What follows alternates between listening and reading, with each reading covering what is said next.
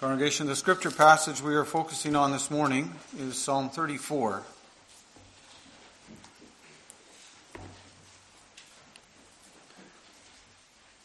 In particular, verse 8, which is where the theme for the sermon comes from.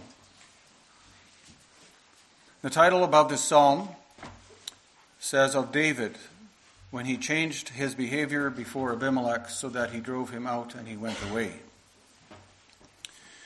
I will bless the Lord at all times. His praise shall continually be in my mouth. My soul makes its boast in the Lord. Let the humble hear and be glad. O magnify the Lord with me, and let us exalt his name together. I sought the Lord, and he answered me, and delivered me from all my fears. Those who look to him are radiant, and their faces shall never be ashamed. This poor man cried, and the Lord heard him and saved him out of all his troubles. The angel of the Lord encamps around those who fear him and delivers them. O taste and see that the Lord is good. Blessed is the man who takes refuge in him. O fear the Lord, you his saints, for those who fear him have no lack. The young lions suffer want and hunger, but those who seek the Lord lack no good thing. Come, O children, Listen to me. I will teach you the fear of the Lord. What man is there who desires life and loves many days that he may see good? Keep your tongue from evil and your lips from speaking deceit. Turn away from evil and do good. Seek peace and pursue it. The eyes of the Lord are toward the righteous, and his ears toward their cry. The face of the Lord is against those who do evil, to cut off the memory of them from the earth. When the righteous cry for help, the Lord hears and delivers them out of all their troubles. The Lord is near to the brokenhearted and saves the crushed in spirit. Many are the afflictions of the righteous, but the Lord delivers him out of them all. He keeps all his bones, not one of them is broken. Affliction will slay the wicked, and those who hate the righteous will be condemned. The Lord redeems the life of his servants. None of those who take refuge in him will be condemned.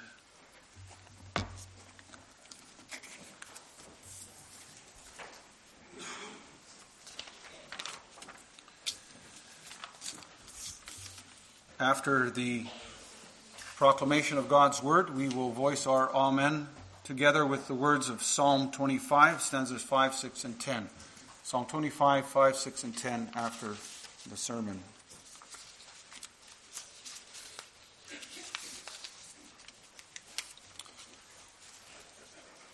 Loved congregation of our Lord and Savior Jesus Christ, Do you ever wish that you could get as excited, for example, as the Apostle Paul is excited about the Lord Jesus? Paul writes in Philippians 3 I want to know Christ and the power of his resurrection and the fellowship of his sufferings. And in a different verse in that same chapter, I count everything as loss because of the surpassing worth of knowing Christ Jesus my Lord. So, according to the Apostle Paul, there's no greater experience in life than to know the Lord and to know the saving power of Jesus Christ. And in Psalm 34, David expresses a similar joy. There he, he tells us how he experienced the transforming power of God and how he learned to taste the goodness of the Lord. Now, like many of God's children, David had to learn this lesson the hard way. He learned this lesson when he was in deep trouble. The title above the psalm gives us the context of this experience. And we read that story from 1 Samuel 21. David had been hounded by King Saul, and his circumstances were so bad that he didn't see a way out anymore, so he made one of the most foolish decisions of his life. He fled to the Philistine territory, and he escaped to the city where Achish was king. I realize the title above Psalm 34 says calls him Abimelech, but Abimelech is a title. It means my father, the king. Achish was his personal name. But David perhaps thought that, you know, maybe he could be anonymous there, free from Saul's relentless pursuit. But then he discovered that Achish's servants knew who he was. They recognized him.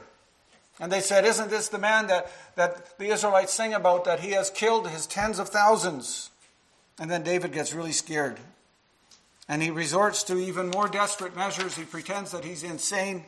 He scratches on the door like a madman and lets his spittle run down his beard. You really have to be at your wits' end to try something like that.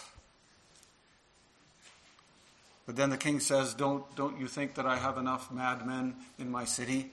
Get him out of here. So David escapes. Right? And he describes this experience. This poor man cried, and the Lord delivered him out of all of his troubles. Psalm 34, verse 6. And we can relate to this, can't we? We all have troubles of one kind or another, and maybe not all the time or in the same intensity, but we all carry burdens of one sort or another, memories of our past that haunt us.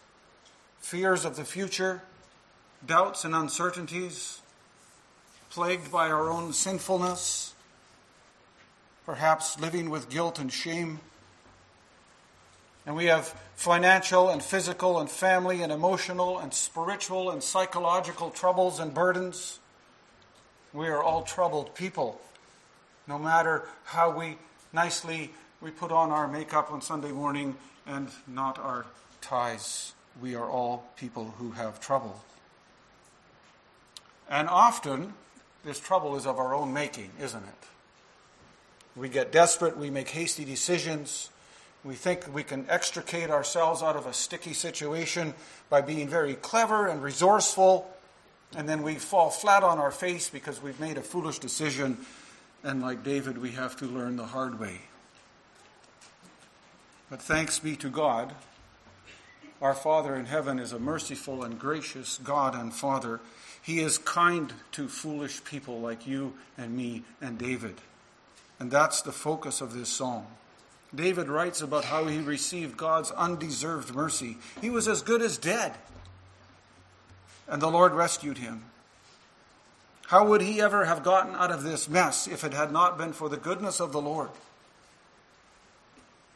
It's no wonder he gets excited about knowing the Lord and about experiencing the goodness of the Lord. Taste and see that the Lord is good.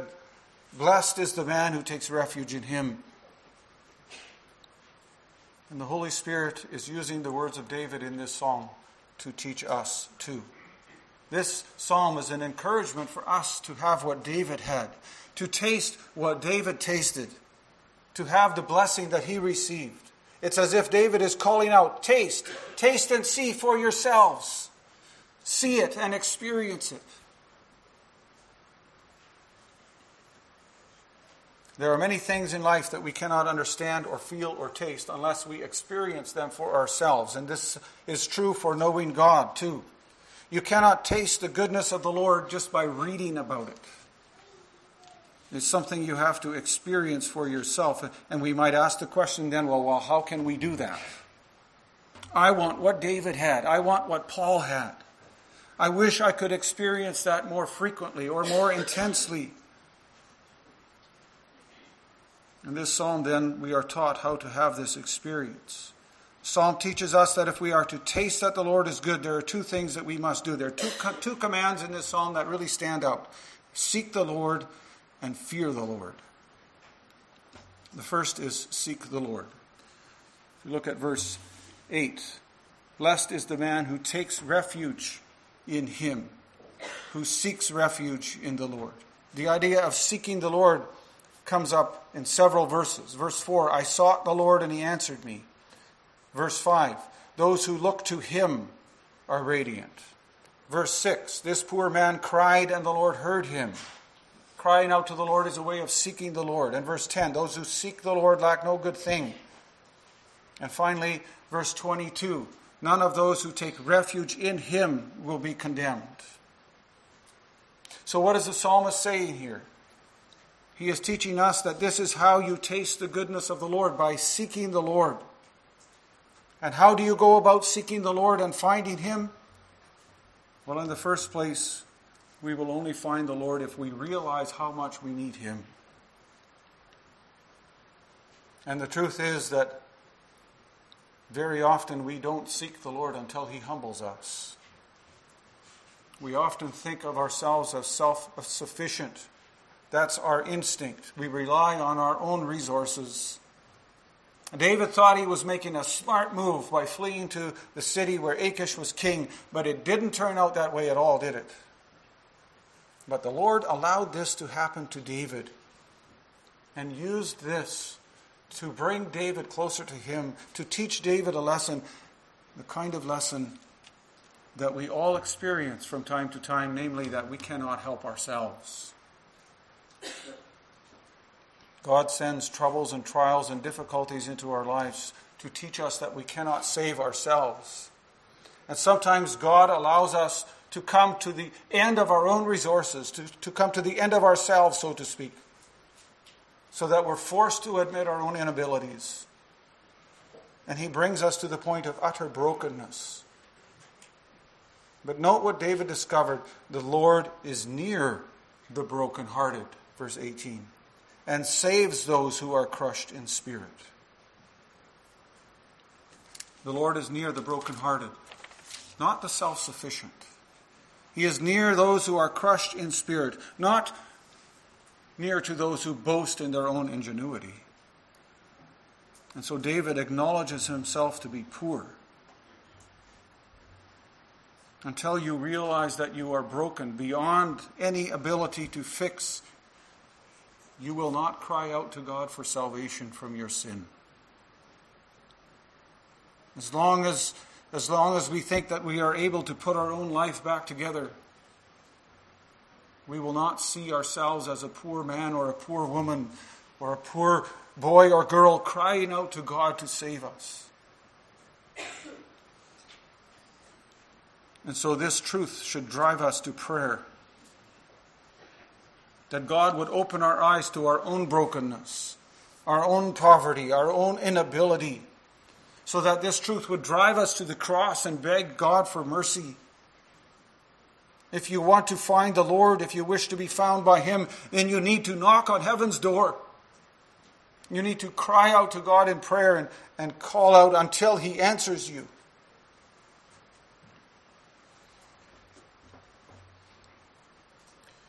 And you might be wondering does the Lord really hear us? Does He really answer us? And maybe, maybe we've had this experience like David too, and maybe, maybe you're having this right now. I don't have what David had. How can I have this joy and this enthusiasm? How can I experience that God is good? Why, why don't I experience what David is singing about? Maybe, maybe, maybe some of us are sitting here thinking, I don't even know what David's talking about. How can he get so excited about knowing God? Why is the reading the Bible sometimes so boring? Well, congregation, we need to realize that the blessings of the Lord are not mechanically given to us. And this is not to say that blessing does not come by grace alone. Of course it does. But at the same time, we are called to seek the blessing of the Lord. Seek the Lord, says the psalmist. Look to him. Cry out to him. This is what Jesus taught us when he said, Seek, knock, and ask. This is a call to ongoing asking and seeking and knocking. We are not to simply ask once or to ask only where it is what is familiar or only to knock on doors that are open. Rather, we must ask and keep on asking and seek and keep on seeking and knock and keep on knocking until we find. That's what it means to believe. Hebrews chapter 11, verse 6 tells us that this is faith. Whoever would draw near to God must believe that He exists and that He rewards those who seek Him. So, faith, then, true faith, is a faith that responds to the inward working of God's grace in our lives. And it's diligent and persistent and tenacious. It believes that God is a rewarder of those who diligently seek Him. And this means that we have to believe it. Because if we do not believe, then we will not seek. If you don't believe that God exists, then how can you experience His presence? If you don't believe that the Lord is good, then how can you ever experience the forgiveness of your sins? We must first believe that God is real, that He is reachable, as the Apostle Paul writes in Acts 17, that He is not far from each one of us. Believe that He wants to, you to connect with Him. Believe that His promises are true. Believe that when you come to Him, you will be received in the name of the Lord Jesus Christ. You have to believe before you will experience the blessing of knowing Him. You have to believe before you will taste the goodness of the Lord. You will never experience His goodness if you don't believe that He is good. You will never experience the joy of faith if you don't believe that He forgives your sins. And if, and if you don't believe that you can find Him, then you won't taste His nearness either. And so, if we stop reading the Bible and if we stop praying, then our expectations will be met. And God will feel far from us. Instead, brothers and sisters, young people of the church, we have to believe the promises of the gospel. Believe in the salvation that is offered to you by your Father in heaven, the salvation that is granted to you through the Lord Jesus Christ. And when you believe it, you will taste the goodness of the Lord. David says, Taste and see that the Lord is good. Try it for yourself, is what he's saying. Believe it. Go to God in prayer. Knock on heaven's door. Cry out to God. Get on your knees and seek the mercy of God in good days and bad days. And as the Lord Jesus told his disciples, and your Father who is in heaven will give you all good things that you need because you ask it of him. And then you will taste and see how good he is, and how kind he is, and how much grace he has, and how powerful he is. If you trust in him, if you rely on him, if you expect his protection, if you believe in his goodness and his grace and his mercy, then the Bible cannot be a boring book. And going to church can never be dull or dreary. The Holy Spirit clearly teaches us with this psalm that if this is how you know the Lord, if this is how you believe in Him, you will experience the blessing of finding your refuge in Him. You will taste and see that the Lord is good. And you will also find that it is a joy to fear Him. And that's the second command we find in this psalm. Verse nine: 9 O fear the Lord, you his saints, for those who fear have no lack. And that's repeated in verse 11 I will teach you to fear the Lord. That's a common expression in the Bible, fear of the Lord. And doesn't mean that we should be afraid of God the way David was afraid of Saul or afraid of Achish. In the context of fearing the Lord, fear means to have a, a deep sense of reverence for the Lord a heartfelt respect, a reverence and respect that is rooted in love for the Lord.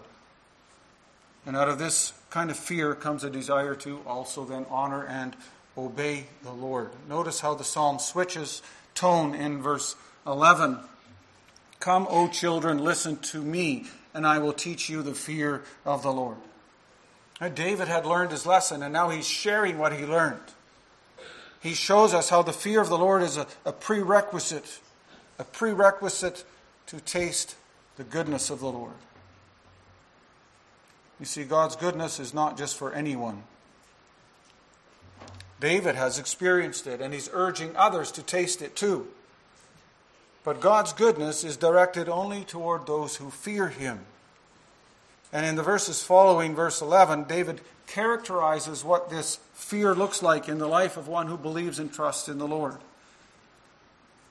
He teaches that the fear of the Lord is demonstrated in practical ways. And it's very instructive and interesting that in verse 13, David brings up the matter of deceit. Being deceptive seems to be seems to have been one of his characteristics in, in the way he dealt with people. Think, for example, of how he asked Jonathan, the son of Saul, to lie to Saul about his absence at Saul's dinner table. 1 Samuel chapter 20. He also lied to Ahimelech the priest about the purpose of his visit. You find that in 1 Samuel 22. And that resulted in the death of, of others. He tried to deceive the people of Gath about his identity. How could he then speak of putting aside deceit? Doesn't that seem rather hypocritical of him? Well, again, David is teaching us as one who has learned this truth the hard way.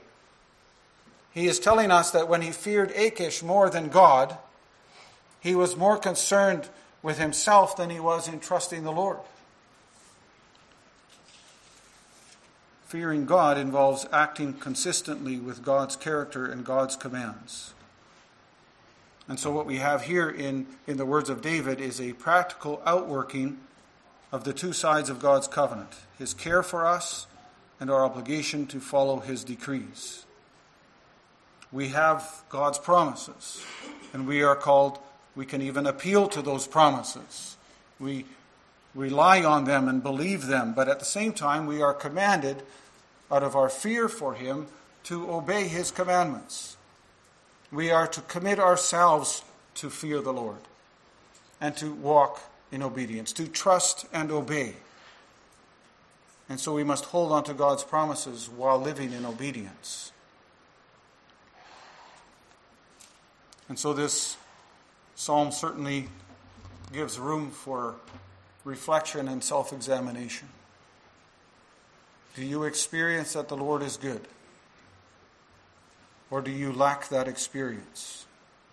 Are you seeking the Lord the way David teaches us to seek the Lord? Or are we perhaps caught up in being deceitful? The example that David uses. If we do not turn away from evil, that usually means that it goes hand in hand with not praying, because not praying goes hand in hand with not seeking. And Scripture clearly teaches that blessing comes through prayer. Jesus says, Seek and you will find, knock and the door will be opened. And we confess, for example, in Lord's Day 45, that God grants His grace and Holy Spirit only to those who ask Him for these things and thank Him for them. So if we never ask, then we should expect to receive. The psalmist says that those who seek the Lord lack no good thing. But then we must also seek Him according to His will and not according to our expectations. And I'm sure that we all understand this. It's not complicated, but it does go against our nature, doesn't it?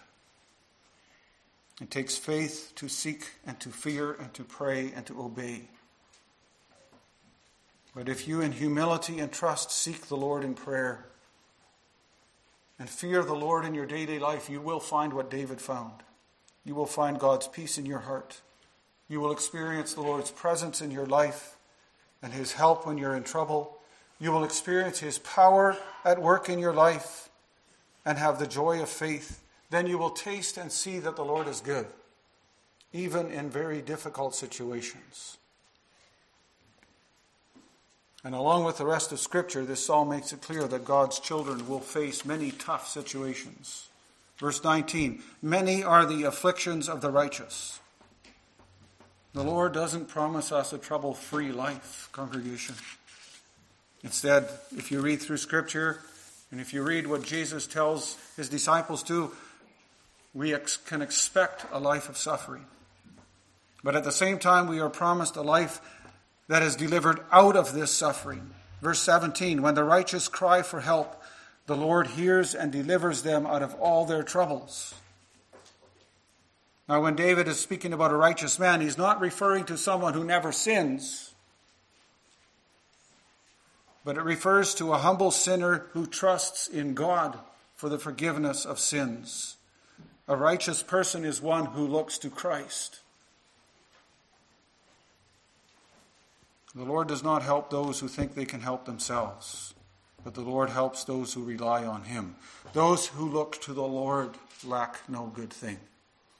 Those who are weak and poor in spirit will find that God supplies what they need. And that's one of the great paradoxes of the Christian life, isn't it? These two truths seemingly cancel each other out, and yet they both remain true. We may suffer, yet we will not suffer any want. We may be afflicted, but we will lack no good thing. By fearing the Lord, we continue to taste and see that the Lord is good even in the midst of affliction. And brothers and sisters, this psalm, the Holy Spirit is using this psalm to make sure that we never forget this, that we believe this, and that we remind ourselves of this. Trust in God and seek Him as the sole source of your protection and provision. And let's accept David's challenge. Put this matter to the test. Because the only way to find out for yourself that the Lord is good is to put the matter to the test. And when you put your trust in Him, you will not be disappointed. And you might ask, well, how can you be so sure? How can David be so sure? How could Paul be so sure about this? Well, it's because of what the Lord Jesus has accomplished for those who trust in Him. Jesus trusted in His Heavenly Father. He never acted once as if He was self sufficient, even though He was Almighty. He sought the Lord in prayer. He never claimed His rights, but He trusted in His Father to vindicate Him. He sought the Lord, He feared the Lord, He prayed, and He obeyed. And when he suffered, he tasted that the Lord is good. He was not spared affliction, but he was delivered through his afflictions. He was lifted out of his troubles. And that is also what we can and must expect when we trust in the Lord. We read from 2 Corinthians chapter 4. And that passage tells us that since we have found the mercy of God in Jesus Christ, we do not have to lose heart. Instead, Paul writes, we renounce disgraceful and underhanded ways. We refuse to practice cunning or tamper with God's word. Instead, we live in the light of his word. In Christ, we have received the surpassing power that belongs to God. And the result is, as Paul writes, that when we are afflicted in every way, we are not crushed. God does not crush us when he afflicts us. We are perplexed but not driven to despair, persecuted but not forsaken. Christ was forsaken on the cross for our sake so that we might never be forsaken by our Father in heaven. And Paul writes, we might be struck down but not destroyed. When you are in Christ, you cannot be destroyed. And then verse 10 always carried in the body the death of Jesus, so the life of Jesus may also be manifested in our bodies. And of course, it's true the Lord Jesus was afflicted in a unique way. He was the sinless substitute for afflicted sinners like us. And he felt suffering more deeply than we ever will. But now he has sent his Holy Spirit so that we may know the goodness of God in fuller measure, more fully than David knew, because we know more than David. We have seen the glory of God in the face of Jesus Christ. In Christ, God has revealed to us how good He really is. In Christ, we know that God is indeed good to those who fear Him. And so we can have the Lord's blessing in our life, just like David did we can have what David had and what Paul had. When we turn to God in humility, when we trust Him, when we truly believe that our sins are forgiven for the sake of Christ's sacrifice, then how can we say that we still don't taste and see that the Lord is good? Then we experience His goodness. And brothers and sisters, young people of the church too, boys and girls, let us, may this psalm encourage us to seek the Lord and to fear Him so that His goodness flows into our lives and that we experience that, so that we would taste and see that the Lord is truly good. Amen.